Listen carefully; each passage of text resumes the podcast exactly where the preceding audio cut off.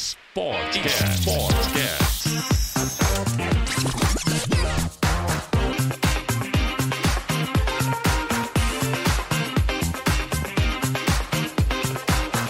Está no ar.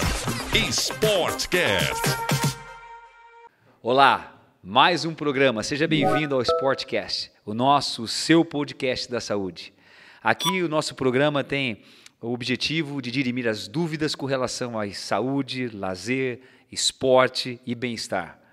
E como não fugimos à regra, sempre um convidado aqui de peso, né, Paulinho? Hoje é de peso, hein? Hoje, hoje Pesado, o cara. subiu, hein? Nós temos aqui na nossa mesa, nessa bancada, o privilégio de receber Wesley, que tem o maior canal de defesa e arte marcial do mundo. Obrigado, viu, Wesley, pela sua presença, cara. Foi um prazer tê-lo aqui. E assim, eu quero já, de antemão, é, elencar aqui a sua simplicidade e humildade, cara. Aceitou a gente de pronto, sem mimimi. Foi, né?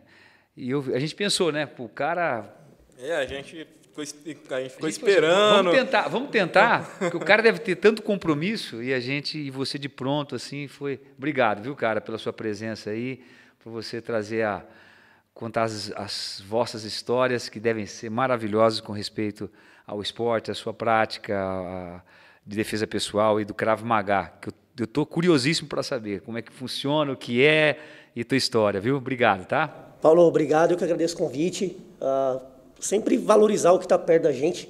Né? Para mim foi uma honra. Fico feliz saber que o, que o podcast aqui é da nossa cidade. Então, conte comigo.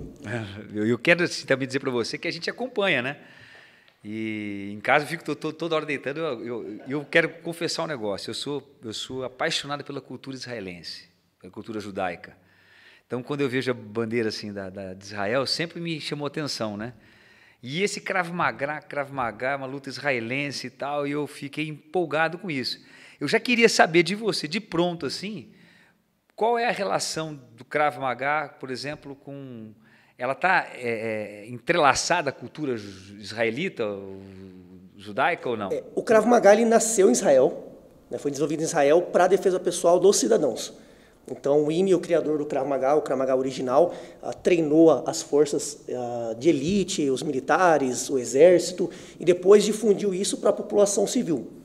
Eu treinei em Israel também, né, treinei alguns métodos de Krav Maga em Israel, Estados Unidos, alguns países, e trouxe para o Brasil a experiência que eu tive nos outros países, junto com as outras artes marciais que eu pratiquei. E pratico até hoje jiu-jitsu, muay thai, boxe, taekwondo, porque a realidade do Brasil, a realidade de violência brasileira, ela é totalmente diferente do mundo inteiro.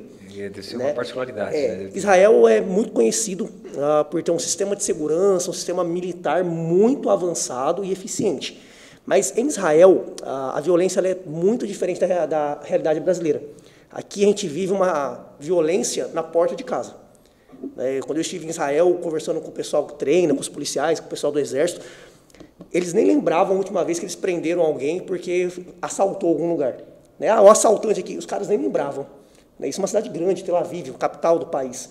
Então, assim, nós não, nós brasileiros, a gente tem medo ali do cara tá saindo de casa, o cara abordar a gente no portão chegando, farol, né? motoqueiro. Então, a realidade de violência em Israel é muito diferente. E eu pensei, cara, a gente precisa adaptar esse método que funciona em Israel, que funciona nos países, para as características brasileiras. Porque aqui você vai encontrar um valentão na rua que treina qualquer outra arte marcial e se acha melhor que os outros e quer te fecha no semáforo, o cara já quer te bater. Tem muita peculiaridade. E no Brasil, a arte marcial ela já é muito difundida. Então é normal um cara de má índole também treinar arte marcial. Então a chance de você cruzar com um cara que sabe alguma coisa de arte marcial é muito grande. Então nós adaptamos o que eu treinei ao redor do mundo, em Israel também, mais especificamente, com a realidade brasileira, para o brasileiro, porque eu trabalhei 10 anos como agente penitenciário, né, hoje chamada de policial penal. Então eu estava todo dia com milhares de presos, que a gente pode dizer que são os caras mais maldosos da sociedade, que não tem limite. Então eu consegui conhecer muito bem e de perto como esses caras pensam, como esses caras ah, pegam as vítimas, como eles escolhem as vítimas.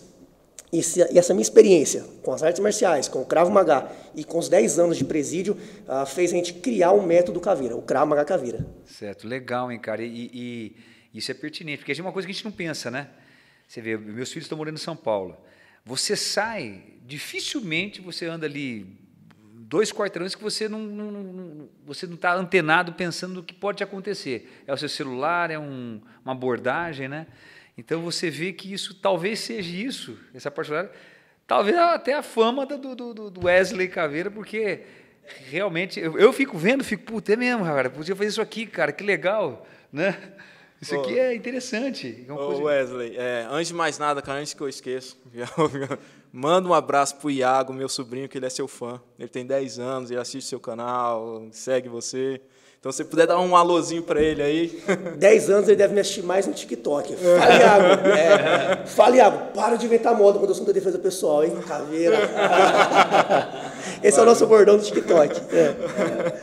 Wesley, é, você falou assim do Krav Maga original, cara. Eu sei que eu já vi alguns vídeos seus, você comentando. É, tem, uma, tem uma diferença do seu Krav Maga pro, pro Krav Maga original. Que diferença seria essa? Tem cara? muita diferença, tem muita diferença. O Krav Maga original, eles trabalham com uma cultura que o que foi inventado na época de IME é o que é ensinado até hoje e assim permanecerá que é uma coisa que eu vou contra, porque a, a violência ela muda constantemente. O criminoso está sempre mudando a forma de agir. Ele está sempre tentando ficar um passo à sua frente. Claro. Muitas artes marciais morreram quando o assunto é defesa pessoal, porque se mantiveram muito presas a padrões, formas, cultura e, e movimentos bonitos para competição, para demonstração e não continuaram a evoluir. Porque evoluir dá muito trabalho.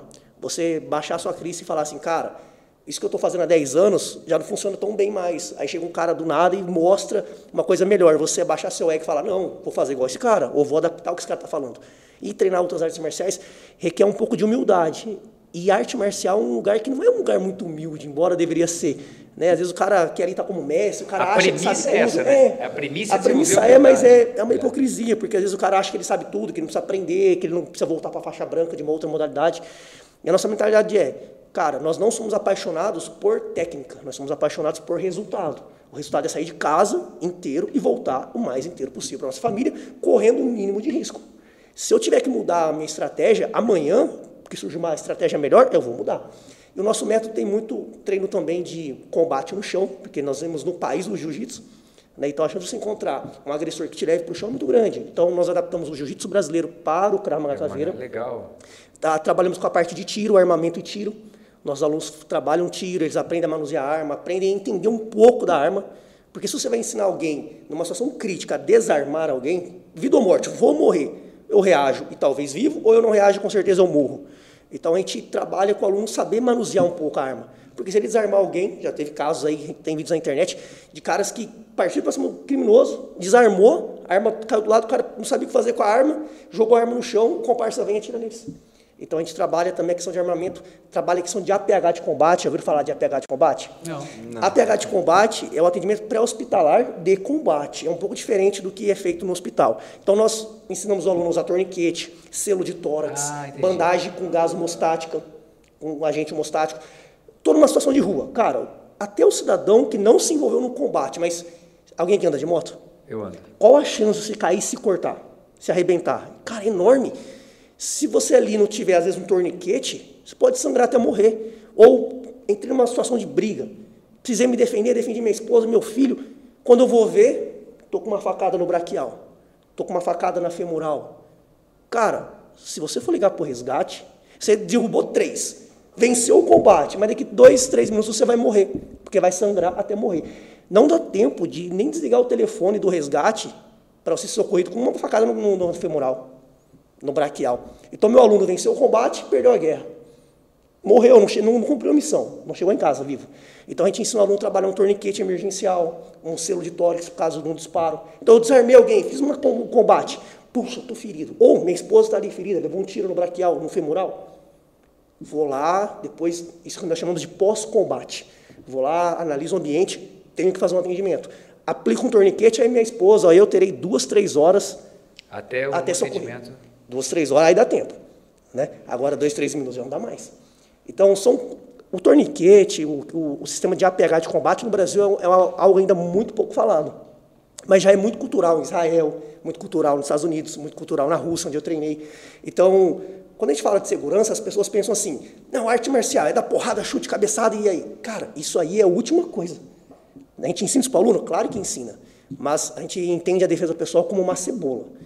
O combate corpo a corpo é o último recurso, é o miolo, é a zona onde você tem menos controle, onde você corre mais risco e onde as variáveis você não controla.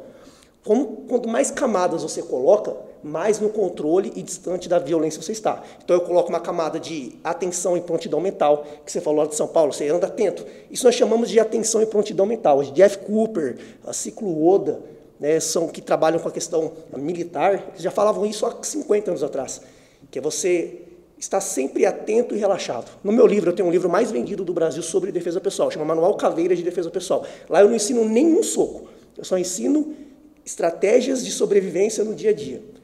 O que fazer se o cara te persegue, se o cara tenta te sequestrar, se o cara os caras estranham no caixa eletrônico, a questão de análise de ambiente. Uh, então, assim, você vai criando camadas de proteção de que o criminoso não consegue chegar até você, o valentão não consegue chegar até você. E se chegar, aí você está pronto para usar uma faca, uma, uma arma de fogo, um bastão, uma cadeira. Certo. Mas o objetivo não é entrar em combate. O combate já é o último recurso. Essa era a minha pergunta, né? Que Essa análise de ambiente, né?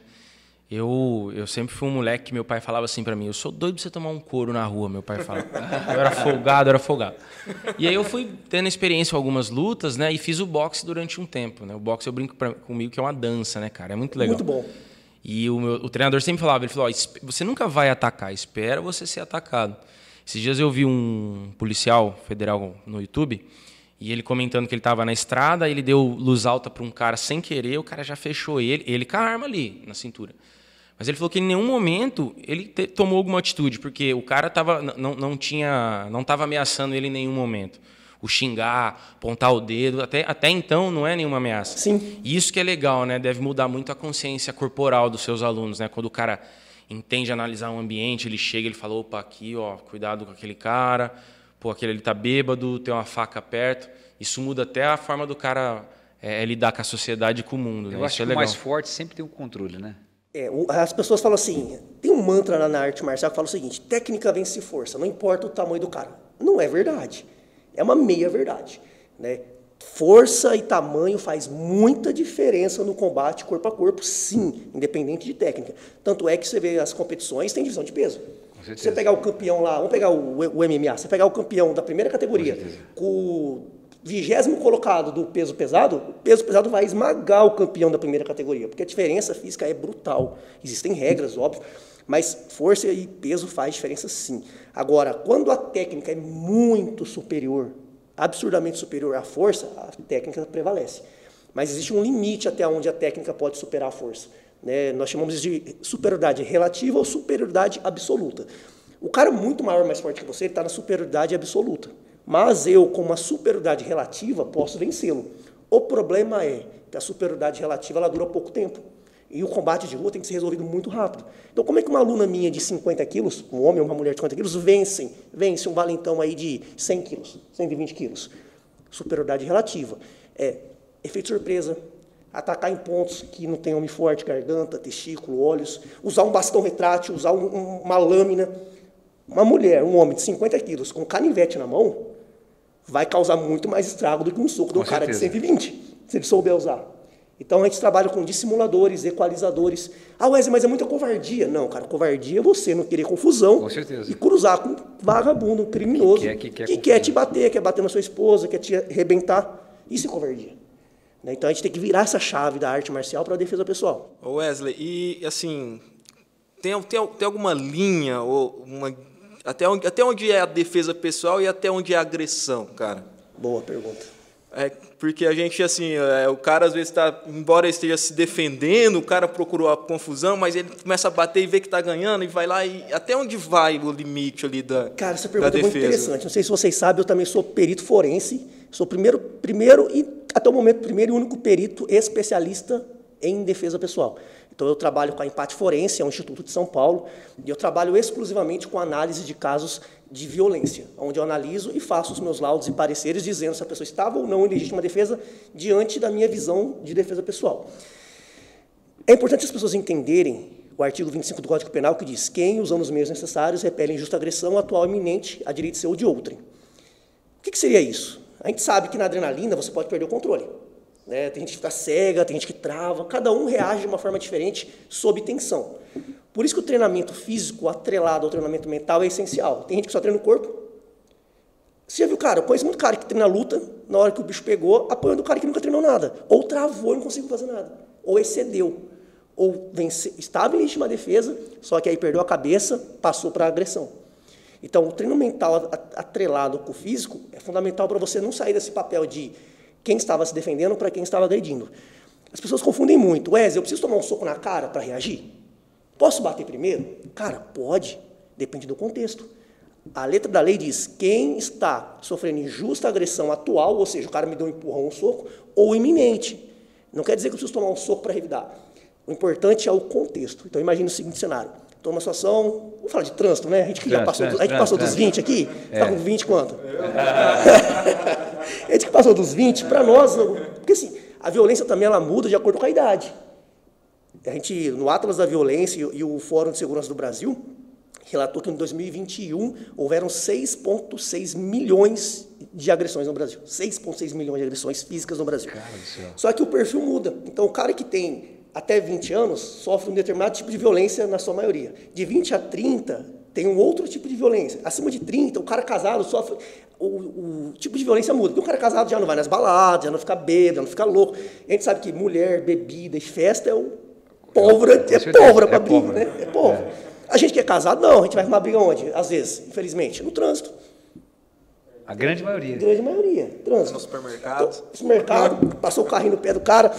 Então imagina que você está no trânsito, pior lugar para dar confusão, né?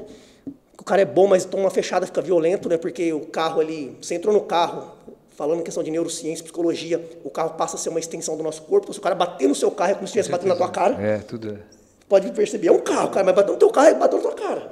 É isso. Então até o cara mais calmo fica violento no trânsito. Então, Tive um desentendimento no trânsito, desci do carro, o cara desceu também e veio me ameaçar. Cara, o contexto é muito importante. Né? Você, cara, não quero confusão, vai para trás, fica aí. E aí tudo lá, o cara, não, vou te arrebentar. E o cara começa a diminuir a distância. O cara, Tim Hall, no seu livro Dimensão Oculta, ele fala sobre prosêmica. A prosêmica da violência é um cara que tenta se aproximar, tenta encurtar a distância. E se você tem uma linguagem corporal, tem câmera filmando, você está aqui, com as espalmadas para frente, isso aqui é guarda de proteção. Mas para o cara, linguagem corporal de não quero problema, para trás, se afasta. Estou recuando, estou recuando, estou recuando. E o cara está investindo, investindo, investindo.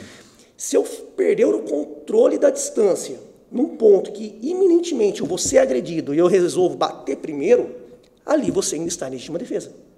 O grande problema é as pessoas, elas não sabem a hora de parar. Então eu dei um soco no queijo do cara, o cara caiu e parou, eu tenho que parar. Porque se o cara tiver lá caído, desmaiado, eu vou lá e começo a chutar a cabeça do cara, agora eu sou o agressor. Dali em diante já não é mais legítima defesa, é agressão. Aí você vai responder por lesão corporal, tentativa de homicídio, dependendo do grau da gravidade do, do, do, do que você fizer. Mas o importante é o contexto. Não adianta você estar andando para cima do cara, apontando o dedo na cara dele e depois alegar legítima defesa. Então, legítima defesa é, não quero problema, não quero confusão, só que se a minha integridade estiver na iminência de ser prejudicado, eu posso agir dentro do primeiro, limite. posso agir primeiro é, e mesmo assim está legítima defesa. E outra, uma mulher com canivete. Canivete vai dar legítima defesa contra o cara desarmado? Depende.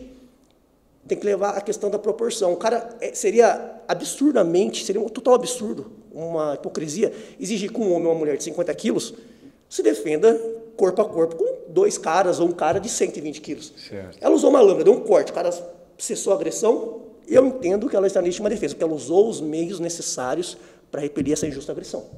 Dei um tiro no cara. É legítima defesa? Depende.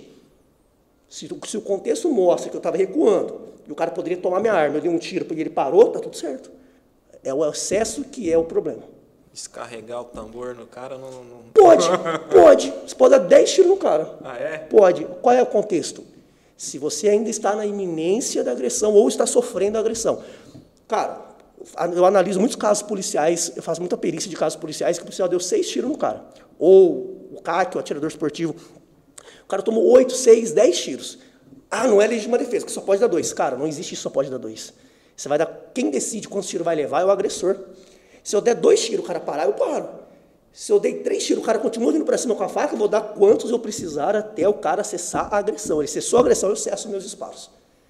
É isso que as pessoas precisam entender. Mas a gente vive um. Ah, eu só posso dar um soco, só posso dar dois, só posso dar um tiro. Não, não. não é bem assim, não. Você sabe, quando você estiver sendo agredido, você tem o direito legal de se defender. O que não pode é transferir essa agressão. Exato. Você passar de, agress, de, agress, de agredido Acabou a situação ali e você continuar. Aí você está excedendo. Interessante isso, hein? Ô, Wesley, e outra questão aqui também é, tem, tem assim, a gente sabe que tem pessoas e pessoas, né? Tem aquele cara que às vezes ele tem uma, uma leve tendência a ser um cara mais agressivo, um desvio de, de conduta e assim você consegue diagnosticar lá nas suas aulas, cara. Você tem um papo com esse cara, você direciona esse cara para um. É. A gente costuma dizer o seguinte: em bons ambientes, uma pessoa boa quando chega num ambiente ruim, ela não consegue ficar. O contrário também é verdadeiro. Uma pessoa boa no ambiente, uma pessoa ruim no ambiente bom, ele também não se identifica. Por isso que eu prezo Os muito. Os inconscientes se atraem. É, né? isso. Por isso que eu prezo muito pelo ambiente. Quando eu comecei a dar aula aqui em Prudente, eu fiquei um ano com cinco alunos. Só cinco alunos durante um ano inteiro. Por quê? Porque eu fiz muita questão de saber quem seriam os meus alunos, o perfil de pessoas que eu iria treinar. Né? E aí chega lá, a gente fala sobre disciplina, a gente fala sobre ciclo a gente fala sobre semáforo de violência, a gente ensina o cara a se defender, e aí a gente sente que o cara está na maldade, esse cara, por si só, ele não vai se sentir bem no ambiente, porque não é a tribo dele, e esse cara espana, porque na outra esquina ele já acha uma academia de cara folgado. Ele vai achar aquela, aquela academia dos caras, ah, vamos brigar. Cara, não é hipocrisia, mas eu quando era moleque, meu professor de luta falava assim, de, eu fiz várias lutas, né, não vou falar qual que era o professor, mas professor falou assim, e aí, brigou com quantos essa semana? Foi pra festa e brigou com alguém? Tipo, o professor estimulava isso. Então, esse cara, se ele tem esse perfil, ele vai se identificar em outro lugar. Ele vai chegar e falar, e a Wesley, nossa, sossegada, não, não é o perfil do cara.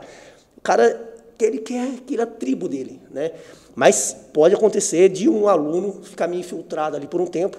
Cara, mas sempre aparece. É. Em 15 anos da nossa escola, nós não tivemos nenhum problema de aluno que agrediu, teve problema judicial, nenhum problema até hoje. Bacana, hein? Wesley, uma coisa interessante, por exemplo, quando teve o começo do, do MMA, Vale Tudo, nossa, eu era fã daquilo, assistia aquilo. Houve essa explosão, né, cara? Eu venho no Rio de Janeiro, pô, virou uma tribo dos pitbulls, né, do chamado do pitbull, Bad Boy, lembra do Bad Sim. Boy? Que eu achava até meio, aquilo meio estranho, né? Rapaz, era uma briga por semana. Anos 2000 ali, o bicho é, pegava, né? O bicho pegava, cara. Era briga e tal, um monte de processo judicial e tal. E talvez seja essa, esse ímpeto de, de, de, de afirmação que a pessoa tem, é de, de, de, fazer a questão de ser um agressor, né? Pô, bacana esses, esses dados que você tem. Eu não, não, tinha... Tem uma frase, esses dias eu mostrei um vídeo pro Paulo, não sei se você vai lembrar, de um filme chamado Furry, que diz assim, os ideais são pacíficos, mas a história é violenta. Então a gente vive uma. Existem pessoas no, no Brasil que querem vender essa pacificação, mas a gente sabe da violência, a gente sabe do ambiente que a gente vive. Como que foi essa sua rodagem pelo mundo nesse contexto que você fala, cultural? Qual país assim você percebia que tinha uma galera que tinha um pouco mais de segurança, outros já eram mais ativos na, na, na defesa pessoal? Como que foi? Você morou nos Estados Unidos? Eu treinei nos Estados Unidos, Rússia, Israel, Alemanha, França, Itália e Inglaterra. É, os países que têm muita cultura são os países que tiveram as histórias mais tristes de guerra. Né? Ou estão sempre envolvidos em guerra ou tiveram um passado onde foram massacrados. Então, os judeus né, em Israel, não precisa nem dizer o que aconteceu na época do nazismo. Então, eles já trazem consigo um DNA de se defender. E até hoje são perseguidos, né? E até, até, hoje. Hoje, até hoje. O americano, como está sempre envolvido nas guerras mundiais, ele tem uma percepção de, de propriedade privada e autodefesa muito grande. O russo também. Então foram os três países assim que me marcaram bastante, que a população se preocupa muito com a sua própria segurança. Então eles investem em aprender a se defender, em ter hábitos, porque o mais importante é você ter hábitos de segurança. Né? Você manter hábitos que te afastem de ser vítima de um criminoso. É, pouquinha coisa cada dia que você vai acrescentando vai mudando a sua realidade. A gente sabe que o criminoso ele é ele quer três coisas. Ele quer uma vítima com o maior potencial de lucro possível e com o menor potencial de defesa. Então ele quer roubar rápido e ganhar muito. Se você é um cara que está atento, ele fica muito, ele fica até às vezes inconsciente, fica inseguro. Para compensar para ele assumir uma insegurança, você tem que ser um alvo muito valioso. Aí nós já estamos falando de criminosos profissionais, que é um Vestimenta, outro, é, ostentar muita coisa, o cara sabe que você é um empresário que movimenta milhões, muito dinheiro, aí o cara se organiza de uma forma diferente. Mas o cidadão comum do dia a dia, ele está mais sujeito à violência e ao criminoso, que a gente chama oportunista. Aquele cara olha, hum, aquele cara está distraído, o cara mete a mão no celular e sai correndo. O cara chega com canivete, é o que prudente. Tá louco pra achar esse cara. O cara tava roubando o povo ali no perto do povo com um caco de vidro, cara. Eu falei, eu tô louco pra andar nessa rua ali esse cara me roubar com um caco de vidro, cara. Né? Então, assim, o cara procura pessoas vulneráveis. E não se engane achando que pessoas vulneráveis são pessoas pequenas. Ah, é porque é uma mulher, porque é um idoso que é pequeno. Tem um estudo em Nova York, coloquei no meu livro, tem as referências bibliográficas lá, onde pegaram os criminosos num presídio de violência, agressão, assalto, passaram um vídeo de pessoas caminhando em Nova York e pediram para eles assim, de forma aleatória, escolhe uma vítima que você roubaria aqui, assaltaria. Todo mundo imaginava que praticamente todas as vítimas seriam mulheres, idosos, pessoas menores. E surpreendeu porque tinha homem grande, homem forte, tinha mulher que não era escolhida, tinha mulher que era escolhida. Virou uma salada de frutas. E nem os presos sabiam explicar exatamente por que escolheu aquele cara grande e não escolheu aquela mulher ou aquele idoso. E aí foi constatado que a expressão corporal, a linguagem corporal passada, contava mais do que a presença corporal das pessoas. Então, pessoas que andavam muito devagar ou descoordenados chamavam a atenção do criminoso. Porque, falando em questão de, de evolução, o cara muito devagar ou descoordenado geralmente luta mal. Então, o criminoso sabe, ainda que inconsciente, que é uma vítima que possivelmente não vai reagir. Jordan Peterson, que É. não sei se você já viu, Sim. 10 reais para a vida, ele fala assim: olhar altivo, peito para É frente, isso olhos para trás. Perfeito. As 12 regras, né? 12, 10, 12 regras para, para É. a vida. Jordan Peterson. Pra tudo isso, né, cara? No negócio, Cara, relacionamento. então assim, para tudo. Então a sua postura no dia a dia, você se mostrar atento, uma pessoa que está sempre olhando para o horizonte, não está aquele turista. Tô lá em São Paulo, assim, turistão, né? O cara fala, ah, esse cara tá perdido, cara. Chama muita atenção. Então você ter uma postura firme, uma postura se misturar na multidão, a gente chama de gray man, né, o homem cinza, também que não se destaca demais. O ditado chinês diz que prego que muito se destaca é martelado, né, na ação de violência também. Se você se destaca demais para bem ou para mal, você é martelado. O, o Wesley, uma coisa interessante, você falou assim, por exemplo, na questão da violência, né? São Paulo tal. Você tem o cara que ele está premeditando, ele está planejando, por mais mequetrefe que seja o bandidinho, ele está olhando. Então é uma forma de você lidar com isso. E o drogado, cara, por Londrina, em Prudente, desculpa, Prudente tem é, São Paulo, meu, é um ali no Genópolis ali, onde meu filho mora ali, cara, é muito drogado, cara, cara de, de usando crack e tal. Como é que lidar com esse cara? Que ele tá por instinto, ele não tá nem sabendo o que ele tá fazendo. Cara, eu tive muitas experiências com drogados e pessoas em surto psicótico. Como eu trabalhei no presídio, né, os caras estão em abstinência de droga, ou o cara surta mesmo, é totalmente diferente. Porque esse cara, ele não está analisando nada. Nada. Ele age na loucura mesmo. Esse cara, normalmente a gente fala, você tem que tentar antecipar a situação, você tem que quebrar ele. Ou você antecipa ou você quebra o cara. Não tem outro, Outra não tem saída. negociação. Não há negociação.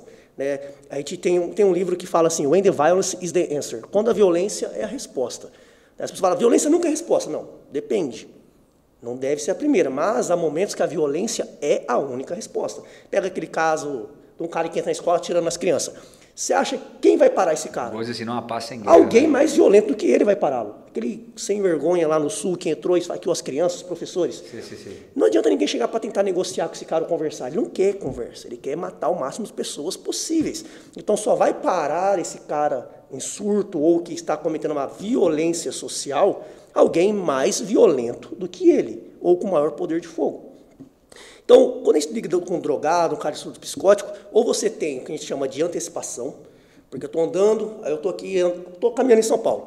Aí eu vejo que tem um cara ali com a expressão corporal muito agitado, mão inquieta, 40, 35 graus de São Paulo, e o cara está de jaqueta, e o cara está assim, olhando para todo mundo. Tem que ligar meu sinal, eu tenho que sair da fase amarela de atenção e prontidão mental para o estado laranja. Opa, esse cara me chamou atenção, esse cara está destoando do contexto, esse cara pode ser uma ameaça. E aí eu tomo uma decisão, a gente gira o ciclo Odo, observar, orientar, decidir e agir. Observar, analisei o ambiente. Me orientei, tem um cara estranho ali. Esse cara está estranho. Estou numa festa, vejo o cara, todo mundo bêbado, louco aqui do meu lado. Falo, hum, observei. Me orientei, esses caras estão bêbados. Me oriento. Cara bêbado, em bando, vai dar o que daqui a pouco aqui? Briga. Na praça, o cara estranho, no meio de um monte de drogado, o que, que vai dar se eu passar de perto? Talvez um assalto ou uma agressão. Então eu já me oriento, aí eu tomo uma decisão. E agora, o que eu faço? Eu mudo meu caminho, eu faço isso, faço aquilo. Aí, de acordo com o seu conhecimento de segurança, você vai tomar uma decisão. E aí você vai agir. Então você antecipa o problema e sai dele, Ou se acontecer, não tem negociação. Você vai ter que ser o cara que vai quebrar o cara. E vai ter que quebrar mesmo, porque eu já dei chave de braço em cara em surdo psicótico, drogado, o cara não sente dor. Você vai quebrar o braço do cara e ele não vai parar. A fissura ele, tira dele toda essa é, percepção. ele, ele com o braço quebrado vai tentar te dar soco, vai tentar te pegar. Então, assim, não tem essa de eu vou imobilizar o cara, vou segurá-lo no chão. Não vai funcionar. Você vai ter que apagá-lo um soco no meio do queixo, ele vai cair apagado, um estrangulamento vai cortar a oxigenação cerebral, ele vai desmaiar, ou você vai ter que conseguir correr. Fala assim, cara, primeira aula de defesa pessoal é correr. Meus alunos gordinhos, meio sedentários, eu falo, ferrou, cara. A primeira aula de defesa pessoal você já perdeu. Já, já começou ruim você já. Vamos melhorar. Mas é, porque a gente fala assim, correr é vergonhoso. Cara, vergonhoso é você ficar babando no chão. Com certeza.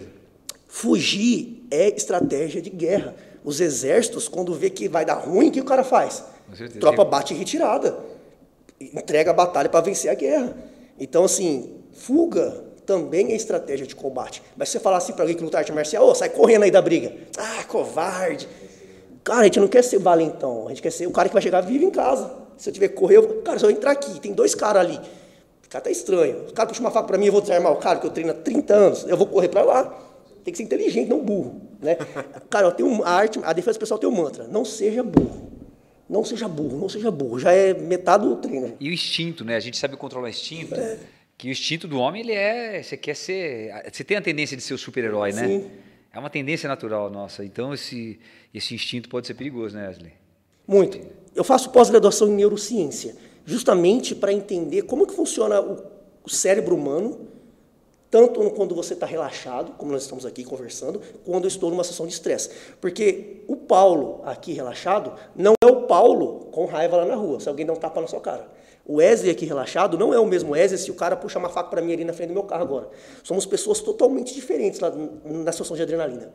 Então, quando você está sob estresse, o que todos nós vamos passar é o aumento imediato de adrenalina, noradrenalina, cortisol, que vai nos deixar extremamente rápido, fortes, tolerante à dor, porém, burro pra caramba. Burro pra caramba. A gente briga, assim, você vai virar o homem das cavernas. Vai virar o Hulk. Lembra do Hulk na primeira é, versão? Sim, sim, que sim. o cara era todo intelectual, é, aí ficava é, com raiva, é. virava bicho, mas era burro. A gente vai virar mais ou menos o Hulk. E o problema é que se você não tem um ótimo treinamento mental e físico atrelado, você se torna o Hulk burro e vai tomar as piores decisões. Então não é só aprender a dar soco, não. né, cara? Treinar em estresse também, né? Treinar sob estresse, treinar em simulação de situações reais. Talvez seja por isso, Wesley, você pode me responder que a arte marcial tem tanta pertinência, por exemplo, hoje no mundo corporativo, porque os, você, a todo momento, você tem um self, né? Você, você é obrigado a tomar decisões a todo momento, a toda hora. Faça isso, não faça aquilo. Vou ali, não vou ali. A vida, não é só na... na, na, na. E, e a arte marcial ela traz isso, né? essa, essa disciplina de você. A gente fala assim que usar o cérebro, o córtex pré-frontal e o cérebro reptiliano. Sim. A gente fala isso muito na compra, no marketing, né? Você vai comprar alguma coisa, ah, vamos optar pelo cérebro reptiliano, é instintivo. O cara fica burro, é adrenalina, norepinefrina, o cara vai e ele compra. E, quando ele viu, ele, puta, que. Por que comprei isso? Por que comprei isso? Não precisava é. disso, né? Cai o nível hormonal ali, Porque o córtex pré-frontal, ele faz você pensar. E diz que você tem mais ou menos de 5, no máximo 6 segundos para você dizer, opa, não frear esse que é o instinto. Sim. Talvez então seja por isso. Eu estou fazendo aqui um. Sim. No nosso, no nosso dia a dia, nós, nós trabalhamos muito mais num grau inconsciente do que consciente. É, nós automatizamos muitas coisas e tomamos muitas, muito mais decisões inconscientes do que conscientes. Né? Então, a arte marcial ela vai moldando esse inconsciente no fator disciplina, e uma coisa muito importante, que muitos uh, homens de negócios, pessoas que são bem-sucedidas, que têm a arte marcial, às vezes como base ou como hobby, uh, como característica, é a arte marcial é um esporte, embora você treine com outras pessoas, é um esporte individual. Não dá para você jogar culpa em ninguém. Não é, por exemplo, jogando futebol. Exatamente. Meu time perdeu. Pô, aquele goleiro ruim, filha da mãe, o zagueiro é ruim. Nunca sou eu o problema. Verdade, verdade. Não é? Verdade. A arte marcial não, cara. Se você foi lá tomou um soco no meio da cara, você que tomou. Você que tomou. Você não tem como terceirizar a sua responsabilidade, a sua culpa. Então você começa a entender que as coisas dependem de você e a responsabilidade é sua. Se der certo, consegui. Se deu errado, opa, a culpa é minha. O que, que eu errei que eu tenho que melhorar? Então eu acredito que essa individualidade onde você entende que se você errar, o problema é teu, a culpa é sua. E a questão da disciplina marcial pode fazer muita diferença num cara que é estudante, faz diferença para todo mundo. Mas a gente acaba vendo mais nos empresários, porque a gente acaba tendo mais notícia. Mas uma dona de casa que faz arte marcial é uma pessoa diferente. E a confiança que dá, porque aquilo estabelece em você um senso de confiança muito grande, né? Em você, de você saber que você pode algo, que, que o mundo que te afeta, você pode, de repente, controlá-lo, né? Não deixar te afetar exatamente, tanto assim. Exatamente, cara, legal. bacana. Isso e que você falou, inconsciente tem muito poder, né? Então, esse, bacana ô, isso. Wesley, então, assim, quanto mais cedo a pessoa começar a ter essas atividades, é, introduzir esses, esses conhecimentos, a vida é, é, é melhor. E, e, Quantos anos a pessoa pode já começar a fazer? Na nossa escola, nós somos alunos a partir de três anos de idade. Três anos? Três anos. A gente trabalha a situação lúdica mais realista. Então, ele aprende a se defender. Eu não vou ensinar meu aluno de três anos a dedo no olho, rasga a garganta. Eu não vou ensinar isso, óbvio. Mas meu aluno de três anos aprende a lidar com bullying. O cara xinga ele. Coloca as criancinhas lá de três, quatro anos e fala assim, o cara chegou, xingou tua mãe, o que, que você faz? Vai chorar? Não. Vou rir da cara dele controla a distância. Ah, o cara te xingou de pretinho, branquelo, gordinho, magrelo, dentus. O que você vai fazer? Vai chorar? Não, vou dar risada. A gente vai ensinando eles a serem mais resilientes e vai ensinando a parte de defesa. O cara tenta. O que, que criança sofre? Empurrão, mordida, tapa, chute. Então a gente ensina as crianças a se defender dessas situações para a idade delas. E limite de idade não tem. Semana passada nós tivemos uma graduação, eu tinha um aluno lá de 68 anos. Já, tem, já tive aluno de mais de 70 anos. Né? Então, assim, não tem limite de idade. A questão é, como você não vai ser um competidor, o foco não é ser competidor, o foco é você ser melhor que você a cada dia, estar mais seguro a cada dia. Então, você vai no seu ritmo, no seu limite. Para mim, o importante é que um aluno, que eu brinco assim, que era altamente matável, se torna um aluno não tão facilmente matável. Né? Um aluno altamente intimidado, que seria facilmente intimidado por qualquer pessoa, não seja um aluno facilmente intimidado. Eu acho que o pior sentimento, a pior coisa da vida não é a morte, a pior coisa da vida é o sentimento de impotência. Cara, imagina você, é, eu fiz um vídeo lá, deu muita repercussão no meu canal, eu contei um caso real de uma mulher que presenciou. Cara entrou com uma faca na casa dela, estava a esposa e o marido. O cara, com uma única faca, conseguiu render os dois que não reagiram. Ela teve que assistir o marido ser espancado, o cérebro desfacelado na frente dela. Ela foi sodomizada, ela foi estuprada, só não morreu por muita sorte e não pôde fazer nada. Você imagina você presenciar sua esposa, seu filho, ser estuprado, torturado, arrebentado, cara. Cara, é pior do que te matar. Para mim é pior do que a pessoa me matasse, cara. Já, já matou a pessoa, não, matou, ficou morto-vivo. Então, porque... aquele sentimento de impotência, de você não, não poder fazer nada, é o pior sentimento do mundo, na minha opinião. E a imensa maioria dos meus alunos nunca entrarão num combate corpo a corpo. Primeiro, que eles vão ter um estilo de vida mais seguro que vai evitar que aconteça. Segundo, que ainda que eles não tivessem esse mesmo estilo de vida, Provavelmente a imensa maioria nunca vai entrar no combate corpo a corpo. A questão é a mudança de autoconfiança. Então eu tenho alunos autistas, por exemplo, que tinham muito, ou alunos também que não são autistas, mas que tinham muito medo de andar na rua, de, de ser vítima de agressão, de bullying, que em poucos meses os pais chegam lá e choram, dizendo, pô, meu filho agora vai nesse lugar sozinho porque fala que não tem mais medo de andar sozinho. Cara, isso não tem preço que paga. Com certeza. Né? Então, assim, talvez esse garoto nunca vai precisar dar um soco ou se defender de um soco de ninguém. Só essa mudança de mentalidade, de confiança, cara, mudou a vida dele. Dá possibilidade de vida num mundo tão opressor e tão violento, né? É. Você dá opção de vida para a pessoa. Então, acabou o primeiro bloco. Olha, hoje demais, hein? Caramba. Hoje demais. Aguenta aí, já voltamos com o Sportcast. Estamos apresentando Sportcast.